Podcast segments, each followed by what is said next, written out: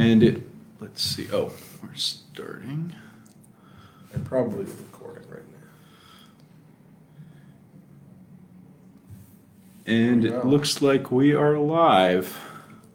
So we have a special episode of the Pelican Brief today. It is our first live episode and our first episode with a repeat guest. Oh. So you are the first returning guest on the podcast. I'm very honored uh, to be on the first live broadcast and on the uh, first repeat guest. Yeah, so um, I know we're coming up now on almost exactly 24 hours left in the campaign. So why don't you talk us through what the next 24 hours look like? Yeah, so uh, it'll be a, a very exciting 24 hours. So uh, I'm grateful that you are here in Chicago, uh, Bill, seeing uh, the operation, but we'll just be for the uh, next 24 hours uh, trying to reach a lot of voters and remind them one last time to vote uh, for Pastor Chris Butler in uh, the first congressional district. Um, we'll start with some sleep. Uh, so after I do this, I have one more conversation in the office. Uh, and then I'm going to go home and rest so I can get up, you know, four o'clock in the morning. I'll go vote and then go out and talk to voters all over the district. We'll start in the northern part of the district. We'll go all the way down to the southern part and work our way back up again uh, all day tomorrow. And while I'm doing that, there are going to be uh, literally hundreds of volunteers um, making phone calls uh, from all over the country um, knocking on doors around the district and uh, passing our information at uh, a couple hundred polling places uh, throughout the district. Um, just getting the word out and reminding people to, to make their vote. And in uh, 24 hours and two minutes, the polls are going to close and we'll start tallying up those votes. And so, obviously, you know, you mentioned the voter engagement there. Um, and I'm aware that the campaign has been using some deliberative polling practices where you pull people in from the district and have them talk to each other Yeah. um, and deliberate about issues and try to see where that common ground is. Can you talk a little bit about that process and why you chose to do that? Yeah, so we chose to do that in the campaign uh, because it's something that I want to do uh, as a member of Congress. Uh, and if folks don't know about deliberative polling, uh, it is essentially a way to get a representative group uh, from a large uh, sort of sample, like a, a modern congressional district, um, together for real conversation. And we did uh, something like this around uh, the issue of public safety. And uh, it was very interesting. A lot of people from a lot of different places learned um, how much we have in common and they have in common, even though uh, they live in different parts of this district. Uh, I think this is really important because the uh, the size of a congressional district geographically and the number of people that a member of Congress uh, is asked to represent uh, has grown tremendously, you know, since the, the, the body was conceived. And so you have to start to think about ways, you know, to, to really get an ear out to a lot of people in the district. So uh, this first congressional district has, you know, uh, South Loop, you know, so more downtown Chicago, uh, a lot of really inner city neighborhoods throughout the south side of the city. Uh, you got suburban areas, you have industrial areas, you have some rural communities. Um, and so all these different types of people in the district, and how do you listen to people from all these different types of places and is a relatively large geographical footprint. Uh, deliberative polling is one way uh, to help us do that, and it's a little bit more um, in depth than, say, you know, like an email survey uh, or something like that, which might get some response, but is not necessarily representative. And as a follow up to that, were there any particular results from those deliberative polls that you found interesting or surprising? Um, probably the the biggest uh, thing that I remember uh, is the shift over the course of the conversation. Uh, people came into the conversation, different ones, really locked into uh, a position, you know, very anti-police or maybe very pro-police. Um, you know, very much against kind of using dollars to invest in uh, prevention and intervention strategies, you know, public dollars to do those things. uh, or super, super for it.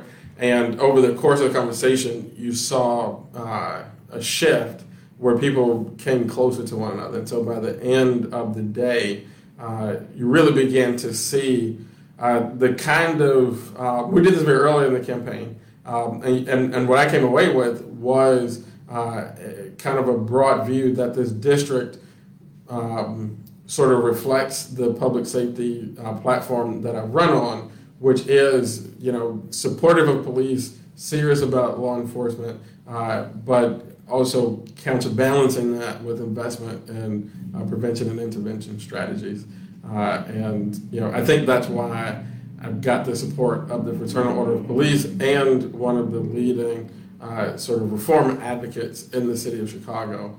Uh, because my campaign has really tried to bring both of those ideas into balance and show that they are not in contest with each other, uh, but they actually work together.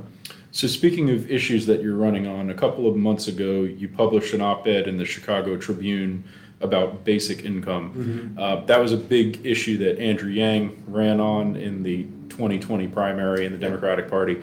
Can you talk about your vision for basic income and like what you would like to see around that issue?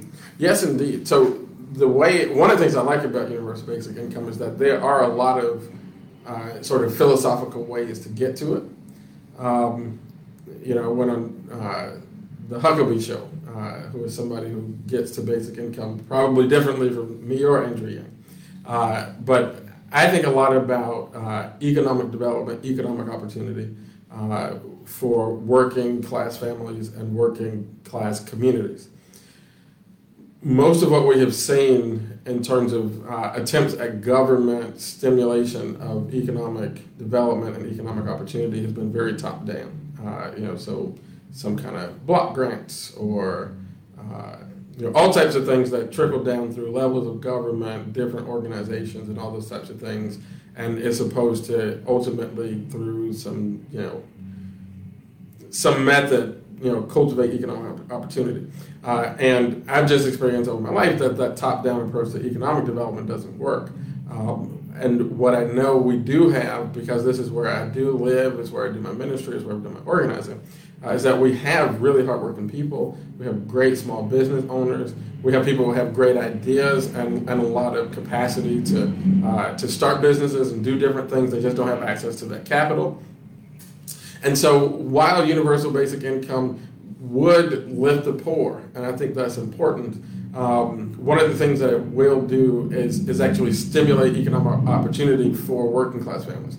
Uh, so that, that couple that has this business idea has the, the capacity to do it, but maybe doesn't have access to that capital. Um, instead of having to work through some program that's coming through six layers of government and then a bank, um, could actually just set aside, you know, a few dollars every month and after a year or two years, they would have the, the money that they need to, you know, to realize their business idea. Um, folks will be able to uh, more easily, uh, you know, buy a house, uh, do different things, right? So I think that my main view of the basic income uh, is that it actually not only does it lift the the very uh, poor, it, it stabilizes and creates opportunity uh, in working class families and communities.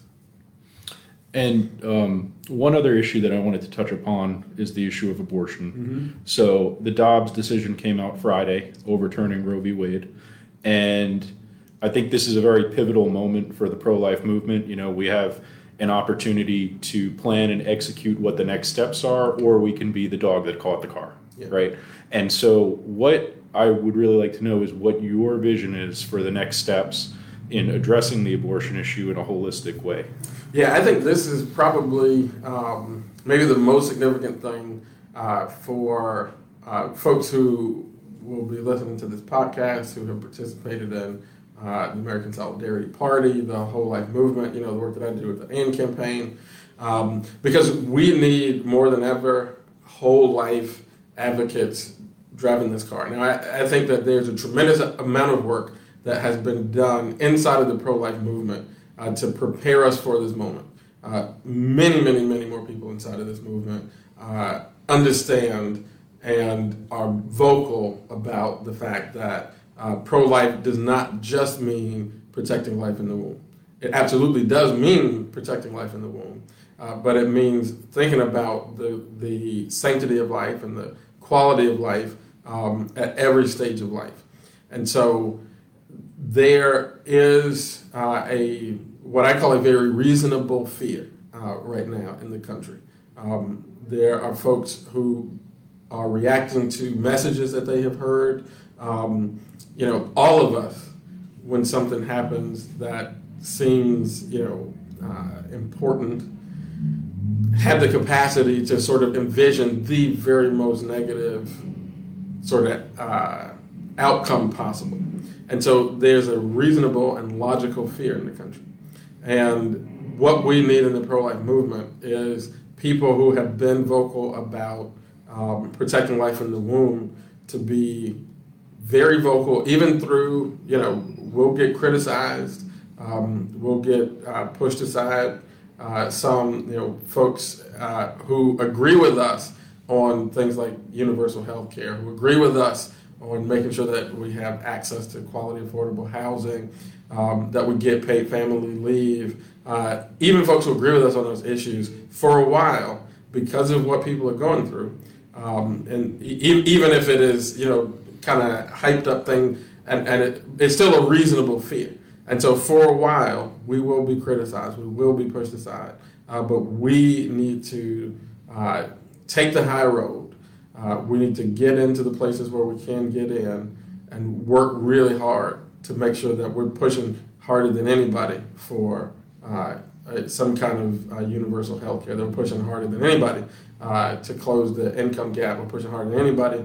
Um, and I'm talking about the income gap between men and women. Uh, make sure that we get quality affordable housing, um, that we have child care, that we have um, you know paid family leave, all those things that make uh, life sustainable, not just protected inside the womb, but make it sustainable at every stage we should be pushing harder than anybody on that. Uh, and I think as we do that, uh, one of my favorite scriptures uh, in the proverb says that by uh, steadfast love and faithfulness, iniquity is atoned for.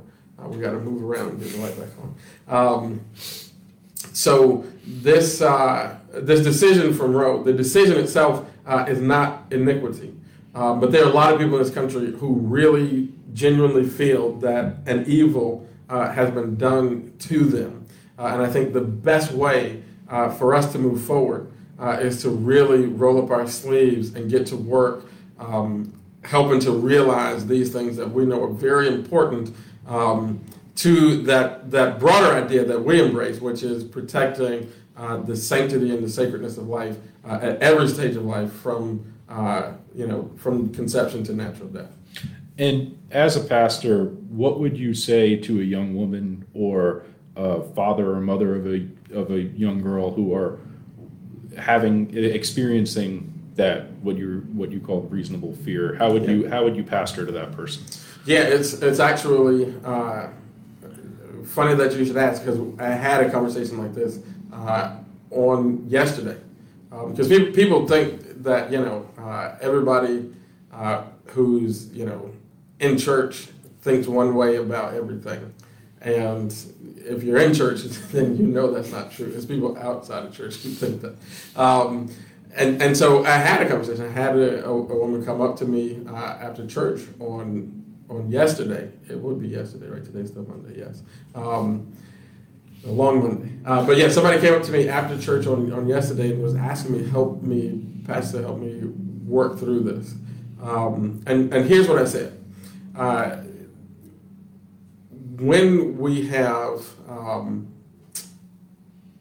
to deal with the idea of, of a life inside the womb, uh, it can be traumatic, especially if you're in a difficult situation, right? Uh, it's it can be hard to carry the baby to term. It can be hard to give birth to the baby, especially um, when you're looking at, you know, I only got six weeks you know, I, I work. Uh, I don't, I don't want to go into a, a, whole bunch of detail on because I don't want somebody trying to triangulate and figure out who I was talking to in church. but you know, if somebody's looking at, you know, I've, I've, only got six weeks, you know, to get back to work. My work is demanding. Um, you know, I only get paid so much uh, in my in my job. uh, and it can be terrifying. Uh, what I said to the woman on yesterday, what I've said to women before in counsel, uh, is don't underestimate the trauma of knowing that uh, that you did terminate the pregnancy. Right? That seems like um, you know the easy thing to do, and there's so much pressure to do it that way. Um, but you should at least, I, I counsel, at least have some conversations with other women uh, who have had abortions, um, and and think through that with them, uh, and let's start thinking about how we go forward in this culture so that we can avoid this conversation because it just it was the same thing on yesterday that it has always been uh, in every experience that I've had. Uh, you you don't have somebody who's like, uh, I don't want to have a baby. You have somebody who's saying, I can't have a baby.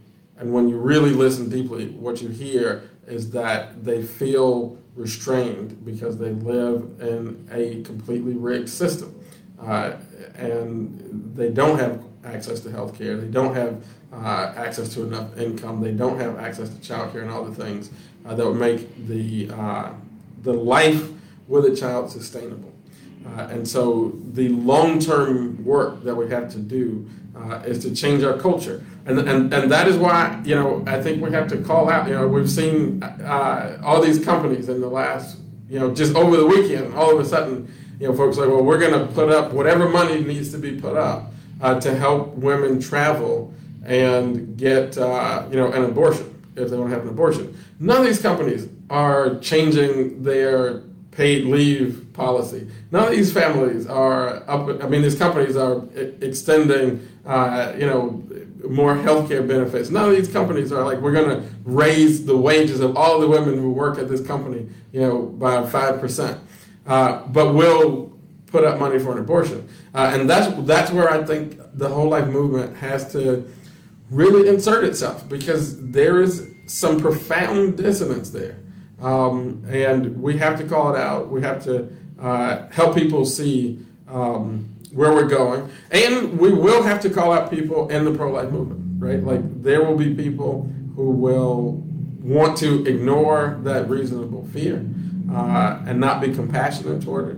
Uh, there will be people who want to um, just regulate abortion and, you know, who will be comfortable using uh, the arm of government to uh, to limit abortion, but uncomfortable using the arm of government uh, to extend health care and housing um, and and you know the other kind of things that we've been talking about here. So we got a lot of work to do. Um, we're going to be taking it on both sides, but uh, that is uh, the thing that we're called to in this moment, and it is the kind of leadership that we need. All right. Well, I appreciate you taking some time out of your busy schedule today, um, and please uh, go ahead and let people know how they can support the campaign as we go into this last 24 hours here. Yes, indeed. If, you're watching this before 7 p.m. on uh, Tuesday, Central Time on Tuesday, uh, then you can go to electchrisbutler.com uh, and you can sign up right there to make calls. Uh, somebody will get back to you within minutes and get you on the phones uh, making some calls. You can make a contribution there. Uh, in fact, don't if, if you want to make a contribution, even if it's after seven o'clock, go ahead and make a contribution uh, because we are trying to put as many workers and materials uh, in uh, the uh, the streets of this district, on the polling places, on the doors, so that we get the vote out as much as possible. So go to electchrisbutler.com and uh, let's push this thing all the way across the finish line. Uh, I'm sitting here live with Bill Fleming right here in Chicago because he made it here uh, to uh, to do this to help out and uh, really encourage everybody uh, to do whatever you can. if you if you, if you're like hearing this and you're in Indiana, get in your car, come to Chicago, help us do this and get this done because it's, it's a very important election. Uh, and so I'm, I'm excited, and we we want to work hard all the way to the last the last second. All right, thank you very much, Chris. I appreciate it. Thank you, Bill. And thank you to the viewers um, who are listening right now. We appreciate you, and we will see you next time.